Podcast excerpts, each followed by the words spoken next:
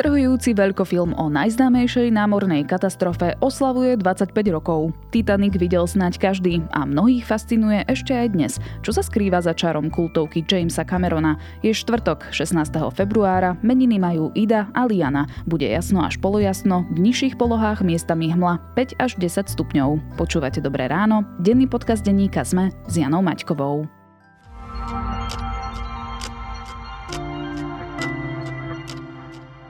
A teraz už krátky prehľad správ. Plat poslanca by mohol byť po novom vo výške priemernej nominálnej mesačnej mzdy zamestnanca v hospodárstve za predchádzajúci kalendárny rok. Novelu o platových pomeroch niektorých ústavných činiteľov predložil Igor Matovič.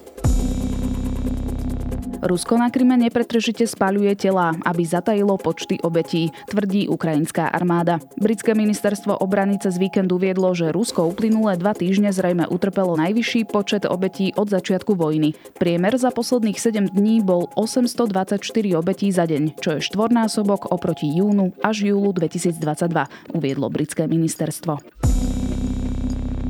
Spotrebiteľské ceny tovarov a služieb v januári medziročne vzrástli o pätnásť celá dve percentá. Podľa štatistického úradu ide o pokles po dvadsiatich troch mesiacoch, je to však len veľmi mierne spomalenie.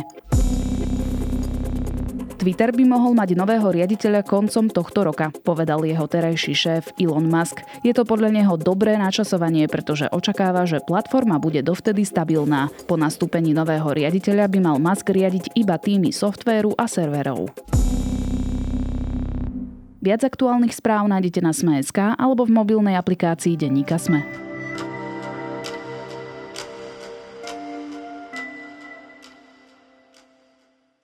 Pred dvadsaťpäť rokmi si ho do slovenských kín prišlo pozrieť viac ako pol milióna divákov a diváčok. Film Titanic sa teraz po štvrťstoročí vracia na strieborné plátna vo vylepšenej štyri ká tri dé verzii. Romantický príbeh Rose a Jacka sa odvíja na obrovskom parníku, ktorý, ako všetci vieme, stroskotá po náraze do ľadovca. No nejde len o príbeh zakázanej lásky. Prečo bol Titanic taký úspešný a čo má povedať filmovému publiku dnes? Budem sa pýtať filmového kritika a šéfa portálu Kinema bodka es ká Petra Konečného.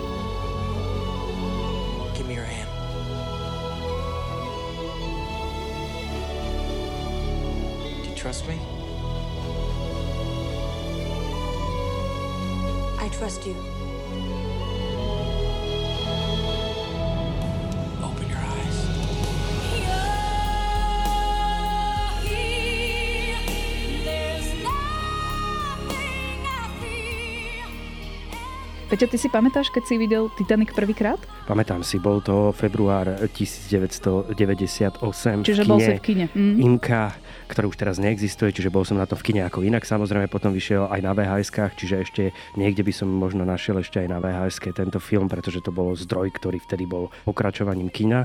Ale áno, videl som to teda v kine Inka v Bratislave. A ohromil ťa? Aké, aké si mal z neho pocity? Tak mal som osemnásť rokov, mal som pocity úmerné veku a na pozeraným filmom v tej dobe, čiže mal som z neho chvatné pocity. Myslím, že som ho videl aj dvakrát pomerne v krátkej dobe. Ten film bol vypredaný na tých projekciách, bolo to obrovský záujem, čiže Titanic bol jeden z tých takých veľkých blockbusterov, ktorí dosť um, uh, zadefinovali aj také tú generáciu Husákových detí narodených v sedemdesiatych a osemdesiatych rokoch, ktorí to mohli vidieť v tom tínedžerskom období a určite je to aj z dnešného pohľadu ten lepší mainstream a kvalitnejšie urobený film, ktorý teda spája romantiku a akčný film skoro päťdesiat na päťdesiat v rámci minutáže. Je to pekne rozdelené a ten prechod je pomerne plynulý. Je tam množstvo klišé, ktoré s týmto filmom fungujú samozrejme, ale je to taká tá poctivá americká scenaristika, kde všetko funguje až v takej tej línii toho prúdového ako keby rozprávania, kde netreba nad tými vecami príliš rozmýšľať a ide to absolútne ako flow ten film. Bol to naozaj veľkolepý film, v tej dobe najdrahšia snímka v histórii s rozpočtom dvesto miliónov dolárov. Mal aj rekordné tržby, ako prvý film vôbec prekonal miliardovú hranicu. Zároveň získal jedenásť Oscarov zo štrnásť nominácií. Čo je na ňom teda také strhujúce? Čím je výnimočný, že uchvátil celý svet? Dokonca sa hovorí, že bol drahší ako samotný Titanic na prepočet v súvislosti s tým, koľko stálo postavenie tej lode. Čo je celkom zaujímavý paradox toho, že prišiel film, ktorý prekonal aj samotný rozpočet tej obrovskej lode. to, čo sa stalo v rámci Titanicu, je podľa mňa aj spôsobené tým, že James Cameron je výborný režisér a dokáže pracovať s publikom tak, že napriek tomu, že to nie sú vôbec filmy, ktoré vyhľadávam, uvedomujem si, že pri ňom sa dá vidieť aj tá zmena toho, ako rozprávať príbeh v osemdesiatych rokoch, v deväťdesiatych rokoch a po roku dvetisíc. To, čo on dokázal v osemdesiatych rokoch so slávnymi filmami, ktoré nakrútil, či to bol Terminátor, alebo to bol fantastický film Abyss, ktorý ja stále považujem za jeho najlepší film, ktorý kedy nakrútil, tak James Cameron je zručný scenarista, zručný režisér, ktorý dokáže nazbierať vždy veľké rozpočty a podľa mňa to, o čo sa málo rozpráva v súvislosti s práve filmom Titanic, a v tej dobe toho bolo možno o niečo viacej v tých deväťdesiatych rokoch, James Cameron si vlastne chcel splniť sen, aby sa mohol legálne potápať k Titanicu a využiť to, že mal peniaze na to urobiť si tie malé filmiky, nie už z priestoru tej ponorky, ktorá tam bola, ale to, že mali technológiu, ktorá umožnila takými malými dronami vstúpiť do priestoru samotného potopeného Titanicu. To bol veľký problém v rámci technológií, ktoré si on už vyskúšal, a jeho taká obhajoba bola, prečo tento film nakrútil, bolo to, že sa strašne chcel potopiť k Titanicu.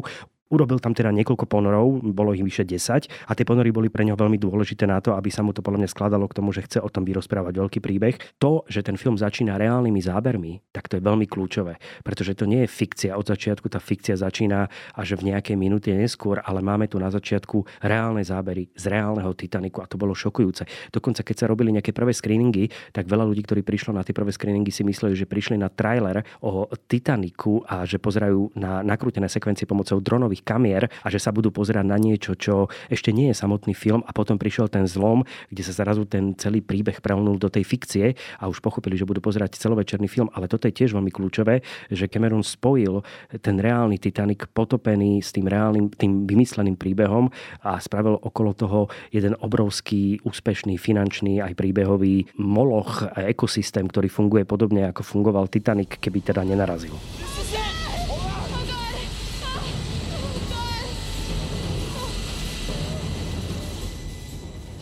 Niekto by mohol povedať, že ide o gíčovú romancu, no Titanic si obľúbili všetky typy publika, či už akože vekovej kategórie, alebo mužské publikum, ženské publikum. Je to práve to, čo si spomínal, že je to kombináciou love story na pozadí s historickou katastrofou? Myslím si, že áno. A takýchto filmov je určite viacej, by sme našli aj teraz aktuálne. Je to klasický model scenaristiky, funguje tam From Zero to Hero, čiže z nuly na hrdinu. To je základný moment amerického písania scenárov. Čiže máme tu prakticky nikoho, ktorého predstavuje teda hlavná postava, ktorú stane Leonardo DiCaprio, ktorý sa aj náhodou úplne symbiózom niekoľkých vecí stane účastníkom aj tej výpravy a tej, toho, že sa môže dostať na Titanic, na tú plavbu. A potom tu máme dievčinu, ktorá predstavuje aj taký malý nástup, konečne sa teda v tých deväťdesiatych rokoch začal ten feminizmus objavovať takého vzdoru voči tým predurčeným veciam, ktorým ona nesúhlasila a bojuje s tým systémom okolo seba a s tými správami, ktoré sa na ňu dostávajú a čo vlastne ovplyvňuje vôbec jej život následne, ako sú rozhodnuté aké keby okamihy jej života, ako sa má vyvíjať, a do toho práve máme model Leonarda DiCapria, ktorý to naruší celé, oni sa spoja, máme tu hodinu a pol romanci, ktorá nie je ale úplne hlúpa a tupá, ale má nejaké naozaj Aj, aj momenty, ktoré stoja za to, a myslím si, že je aj scenaristicky a dialogovo veľmi dobre zvládnutá. To ich zoznamovanie má svoje rácio a funguje v nejakej logike asi, ako by to mohlo aj prebiehať, že to nie je všetko hneď, ale nejakým spôsobom sa ten vzťah vyvíja. Rose, you're the most amazingly astounding wonderful girl, woman that I've ever known. I'm not an idiot. I know how the world works. But I'm too involved now. You jump, I jump, remember? A potom príde k tomu okamihu, kedy ten vzťah sa stretáva s tým najväčším, s tou veľkou, najväčšou výzvou, ktorá je v tom filme, a to je ten survival model, ktorý trvá ďalšiu hodinu a pol a ktorý je kľúčový pre ten film. Ale myslím si, že nie je to rozdelenie publika na ženský a mužský film. Ja toto ani nenávidím, toto delenie, nenávidím, keď v, knih, v knihkupectvách vidím ženskú a potom tú druhú, čiže tú lepšiu, alebo akú literatúru. Je, pre mňa toto je práve v tom filme ukážka toho, ako sa tie veci vedia funkčne spojiť a dávajú zmysel, tak ako je to celé urobené. vnímané. Čiže Titanic je model filmu, akých tu bolo viacej, ale tuto zohráva veľkú dôležitú, veľmi dôležitú úlohu aj to, že je to true story, že sú tam tie úvodné zábery, ktoré sú skutočné. Je to príbeh, o ktorom všetci vieme, ako musí skončiť. Nie v zmysle samotných postáv, ale v zmysle samotnej obrovskej lode, to vieme. Čiže práve Cameronovi sa podarilo nalákať ľudí na film, ktorý sa nedá zospoilerovať v tej klasickej podobe, že všetci vieme, ako skončí, ale je zaujímavý v tom, ako sa rozpráva ten príbeh, ale ono je to pomerne na začiatku vysvetlené, keďže tá hlavná hrdinka ako, ako staršia pani prichádza a rozpráva ten svoj príbeh. Aj to je zaujímavý scenaristický model, že on vlastne využil tie reálne zábery z aktuálnou deväťdesiate roky a prepojil to s tým, že z tých deväťdesiatych rokov sa vraciame do minulosti. Titanic was called the ship of dreams. And it was. It really was.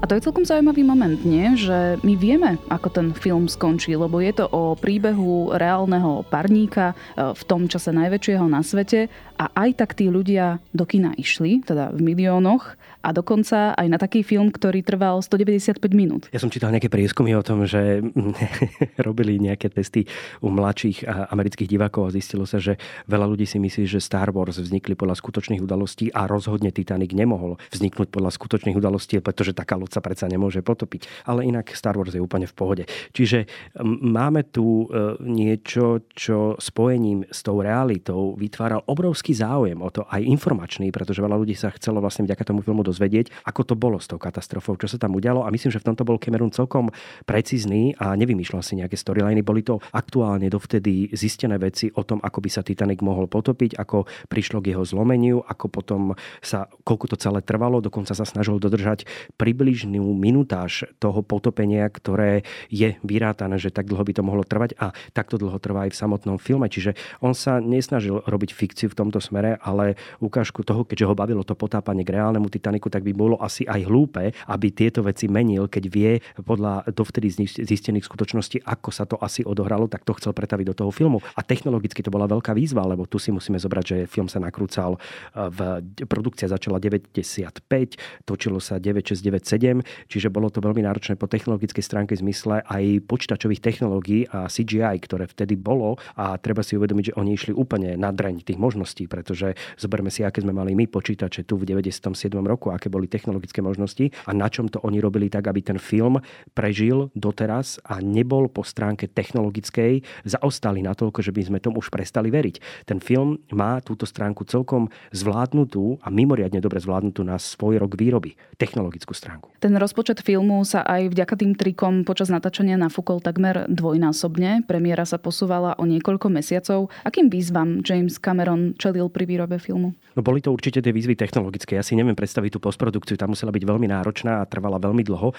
pretože tam sa oni naozaj byli s vecami, ktoré dnes už sú vyriešené a sú oveľa jednoduchšie. Čiže oni sa pasovali s tými základnými problémom, ako to urobiť čo najúveriteľnejšie, aby ten film pôsobil dobre. Zoberme si, že tu máme niekoľko filmov, ktoré vznikli o desať rokov neskôr a vyzerajú oveľa technologicky trápnejšie tie filmy ako Titanic, že tu naozaj nevidíme ten čas, ktorý ten film už má za sebou, tých dvadsaťpäť rokov, ktoré sú teda neuveriteľné a čo sa im v tej dobe podarilo spraviť. Bolo to vlastne, začiatok produkcie bol dva tri roky po Jurskom parku. To bol veľmi kľúčový film v súvislosti s, so spoločnosťou Industrial Light and Magic a počítačmi Silicon Graphics, ktoré práve celé tú technológiu zakrývali a boli to vtedy najvýkonnejšie počítače, ktoré dokážali, dokázali robiť také technologické veci. Samozrejme Cameron využil aj veľa reálnych možností v rámci nakrúcania, podobne ako vo filme Abyss. Opäť pracoval s veľkými nádržami, kde bolo veľké množstvo vody, kulisy boli špeciálne dobre vymyslené na to, aby to vyzeralo čo najvýhodnejšie. Používalo sa množstvo green screenov, čiže kľúčovacích zelených plôch. Kaskadérska práca bola skvelá, hovorí sa, že pracoval, bolo tam vyše stopäťdesiat kaskadérov, s ktorými vraj prešiel každú scénu a zaujímal sa o to, aby to urobili čo najlepšie počas toho nakrúcania. V konečnom dôsledku dá sa pozrieť na internete množstvo makingov k tomuto filmu, čo je podľa mňa niekedy väčšia pre mňa už zábava teraz ako samotný film, ktorý poznám, dá sa povedať dostatočne dobre na to, aby som už mu nemusel venovať čas, ale oveľa viac ma baví práve sledovať samotný vznik toho filmu po technologickej stránke, aké mali kamery vtedy, s čím bojovali a aké to bolo náročne produkčné urobiť, urobiť takýto film v roku deväťdesiatšesť deväťdesiatsedem a toto celé vyprodukovať. produkovať. Veľká vec na svoju dobu a tých dvesto miliónov je tam vidieť v tom filme. Lebo bola to fakt veľká produkcia v tej dobe. A nehovoríme možno ani tak o tom samotnom potopení alebo o ohľadom tej katastrofe, ale aj tie kostýmy, dobové dekorácie, rekvizity, to muselo stať hrozne veľa. Všetko to bolo veľmi náročné, pretože samozrejme tých, tých komparzistov tam bolo veľké množstvo. Zatopili sa veľké časti kulís, ktoré sa mohli zatopiť iba raz, pretože sa to už nedalo zopakovať. Čiže išli často na to, že tá klapka bola prvá aj posledná. Museli to mať všetko vyrátané, pretože oni ten damage tých kulís, tých priestorov robili naozaj veľký a museli to mať vyrátané pri niektorých scénách, pretože nebolo inej možnosti. Takže to, čo počas toho filmu oni zrealizovali v rámci nakrúcania a testingu niektorých vecí, to muselo byť obdivuhodné. To, oni to vedia najviac a najlepšie. A ja mám doma, a respektíve som to niekomu požičal, a to je najhoršie, DVDčka a Blu-ray sa nepožičiavajú, to máte ako s knihami, že som mal taký veľmi dobrý making of materiál k tomu celému, kde boli fotosky, kde bolo množstvo, myslím, že to, to DVDčko vyšlo ešte nejak dvetisícpäť dvetisícšesť a bolo tam množstvo sprievodných materiálov, ktoré hovorili aj rozhovory, ukazovali s režisérom prípravu nakrúcania, boli tam veľké množstvo making-of záberov, kde boli vidieť aj tie kamerové postupy, ktoré vtedy mali svoje limity, ktoré zase tie kamerové systémy sú dnes úplne iné a pracuje sa na tom úplne inak. A potom samozrejme, keď sa robila to tri déčko pred pár rokmi, tak sa upravovali niektoré veci technologicky a teraz zase prišlo k úprave práve filmu podľa dvadsaťpäť rokov pre štyri dé iks kina, takže máme tu možnosť zažiť práve troška aj iných možností v rámci zapojenia ďalších vnemov pri sledovaní filmu. Čiže máme tam trošku vody, máme tam trošku vetra a máme tam mať ten zážitok ešte intenzívnejší, ako keby sme boli my na palube spolu s hlavnými hrdinami. Ja ľutujem všetkých tých, ktorí majú kinetózu, ale teda ktorá scéna je pre teba tá najkľúčovejšia, tá najsilnejšia?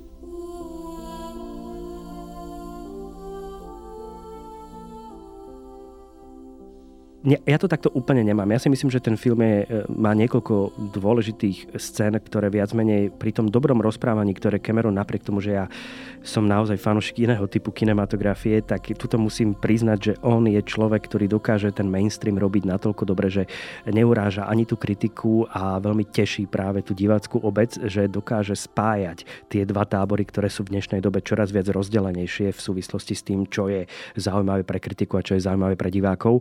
A je sa, myslím, aj v tých predchádzajúcich filmoch podarilo to spojenie a aj v prípade toho Avatara, čo je teda zaujímavé, že tuto sa tiež relatívne stretávajú kritici s divákmi. A Titanic naozaj ponúka množstvo kvalitne urobených, napísaných scén a hlavne ten storytelling je tak naozaj plynulý a tak čistý, že tam človek vôbec nemá pocit, že niečo chýba alebo je niečo navyše. A už od momentu toho, ako prídu tie televízne reportáže z úvodu, že našli tú kresbu, si to dobre pamätám, a teraz následne uh, pátranie potom, kto je, kto je na tej kresbe, a hlavná hrdinka telefonuje a teraz ten zlom a ide storytelling, rozprávanie, prelne sa nám to uh, minus sto rokov a zrazu sme uh, v tom celom a pozeráme sa na ten príbeh už pomocou fiktívneho rozprávania a začína to v celé ako keby fungovať na tej báze fikcie, reality, fikcie, reality, bojujeme aj v mozgu s tým, že čo je pravda a čo nie. A totálne tomu podľahne, podľa mňa, divák. Je to podľahujúci film.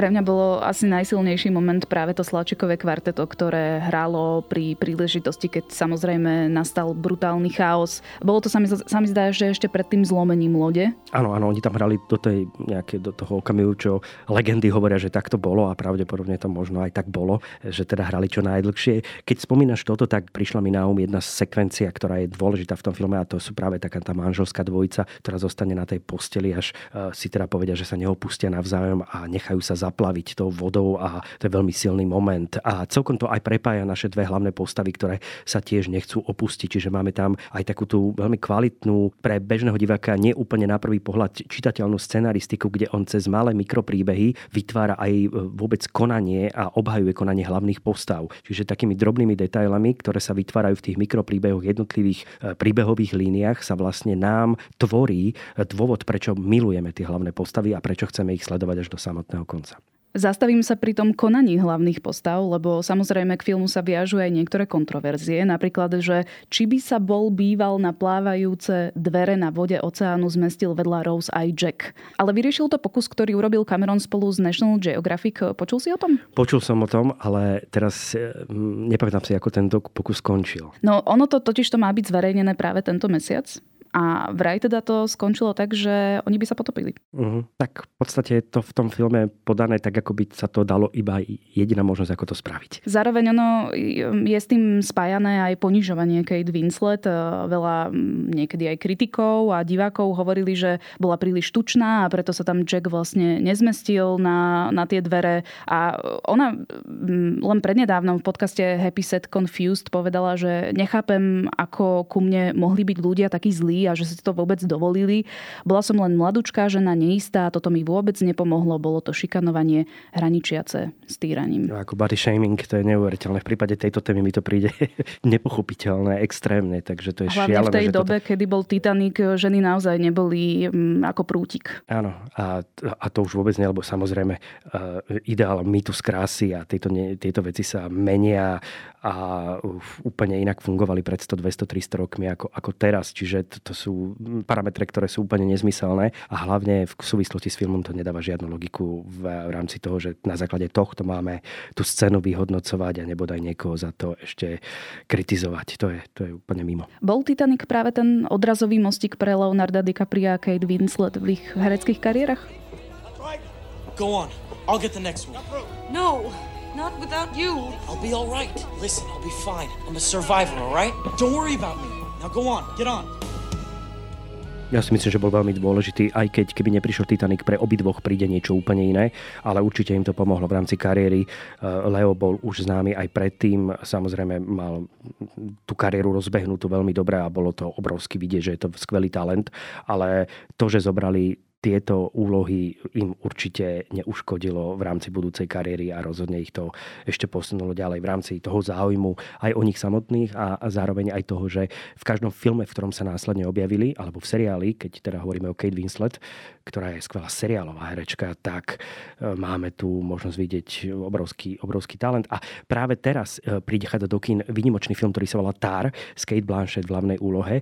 A TAR je zaujímavý, pretože tento film režiroval Todd Field, ktorý v roku dvetisícpäť urobil s Kate Winslet vynikajúci film Little Children, Malé deti, ktorý považujem za jeden z pre mňa veľmi kľúčových filmov po roku dvetisíc a kde je Kate Winslet famózna. Prakticky ja ju mám rád skoro v každom inom filme viac ako v Titaniku, mm-hmm. ale akceptujem jej pozíciu v Titaniku a rovnako aj Leonarda mám rád v iných filmoch ako v Titaniku, ale bolo to pre nich kľúčové. Once I started working with Leo, we were able to kind of find our own rhythm.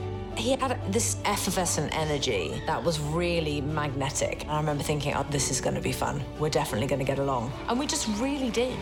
People see them together and they feel that love again. Open your eyes. People associate Titanic. Ak sa bavíme o Titanicu, musíme spomenúť aj Céline Dion, aj ústrednú skladbu k filmu My Heart Will Go On. To je skladba, ktorú buď miluješ, alebo nenávidíš. Ty si v ktorom týme? Ja to mám v rámci týchto možností iba jednu. Takže tak asi jasné, ktorú. ktorú. A, musíš to ale... povedať nahlas. Neviem si predstaviť ju počúvať. Mm-hmm. Asi takto to poviem. Mm, ale rozumiem tomu, ako to bolo celé vymyslené. Dokonca bolo tam, boli tam aj nejaké vysvetlenia, že ako prišlo k tomu, že teda Celine Dion sa dostala na soundtrack tohto filmu, pretože pôvodne mal mať soundtrack teda aj v záverečných titulkoch hudbu Jamesa Hornera, ale potom došlo k tomu, že nejak sa oni aj dohodli na tom, že Celine Dion bude tá, ktorá bude mať ten záverečný moment tej emócie obrovskej, ktorá má prísť tými záverečnými titulkami.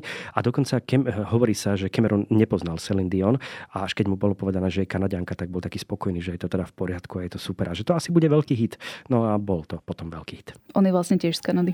Áno, on je Kanadian, čiže toto všetko sa spojilo.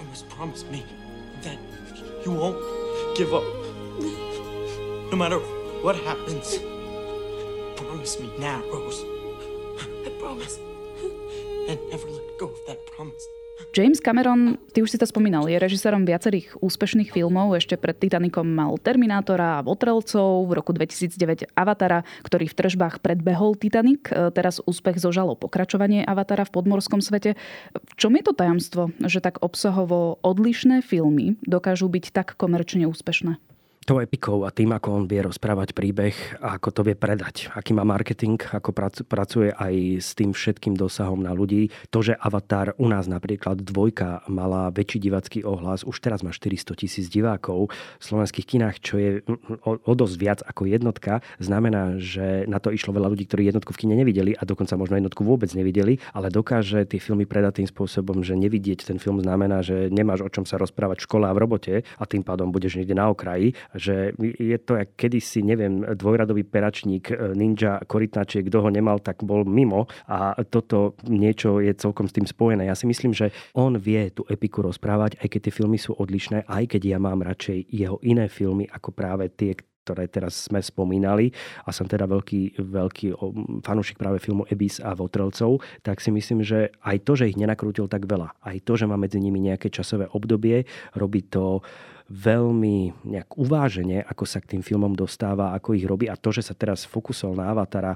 a tiež nepotrebuje, že zoberme, že on roku, od roku dvetisícdeväť nenakrútil ani jeden jediný film, čiže a teraz sa bude zase najbližších päť až šesť rokov venovať Avatarovi, čiže je to preňho naozaj istý typ povolania, kedy on už má dostatočne veľa zarobené a zarobil mnohým iným. Však keď si len zoberieme ten box office, ten je neskutočný. Na prvom mieste Avatar jednotka skoro tri miliardy dolárov, potom na treťom je Titanic dva celé dva miliardy, na štvrtom je Avatar dva dva celé dva miliardy, tiež za chvíľku práve Avatar prekoná Titanic, čiže on už momentálne súperí sám so sebou v rámci toho, že či sa prekonám navzájom. On už nemá, nemá akoby konkurenciu, pretože čoskoro sa stane to, že na prvých piatich alebo štyroch miestach, je to už teraz, sú tri jeho filmy. To je, myslím, že v histórii to je neskutočné v rámci biznis, biznis modelu a hlavne toho, že mu sa podarilo zlákať toľko ľudí opakovane na svoju tvorbu.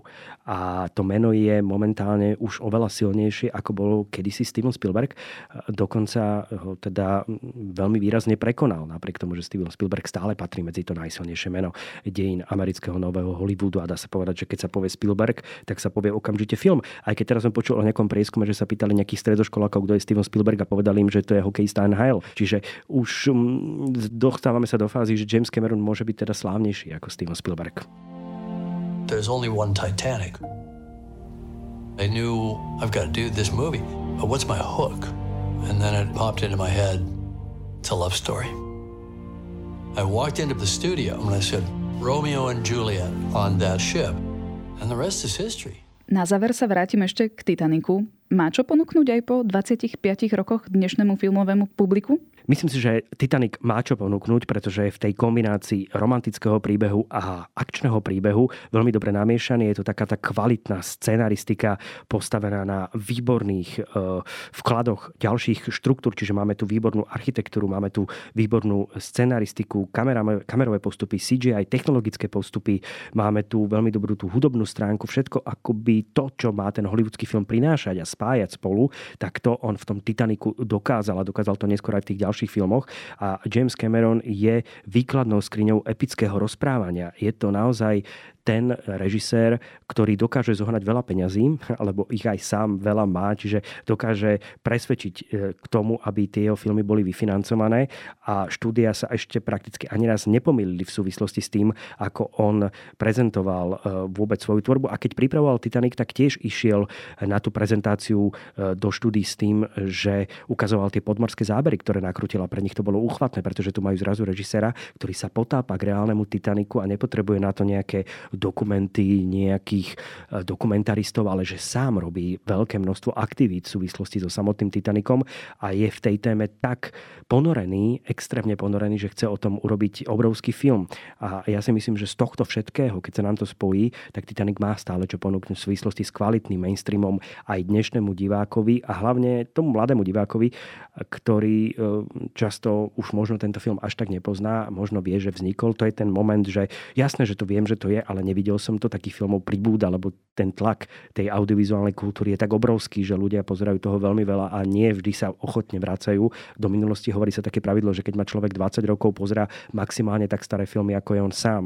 Čiže tuto už hovoríme o dvadsaťpäťročnom filme, čiže dnešní vysokoškoláci neboli na svete. Tí, čo končia vysoké školy, keď ten film bol v kinách. Aj pre nich to môže byť taký návrat, ale samozrejme už nezažijú to, čo sme zažili my. Teda ja napríklad, keď som mal možnosť vidieť tento film v kine na veľkom plátne, v tom momente zážitku, keď ten film bol prvýkrát, keď to bolo prvýkrát celé, keď sme mali možnosť vidieť technologicky niečo tak zaujímavé, aj príbehovo tak zaujímavé, ako je Titanic. Toľko Peter Konečný, filmový kritik a šéfredaktor filmového portálu Kinema.sk.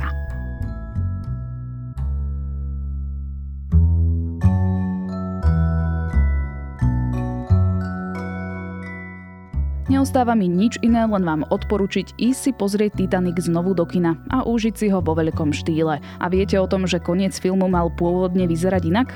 Pozrite si jeho alternatívny koniec na YouTube. Odkaz dám do popisu tejto epizódy. A ešte tu mám pár tipov na počúvanie. Vychádza Index o energetických spoločenstvách a podcast Ľudskosť o medzigeneračnej traume. Na dnes je to všetko. Počúvali ste Dobré ráno. Denný podcast denníka es em e s Janou Maťkovou. Počujeme sa opäť zajtra.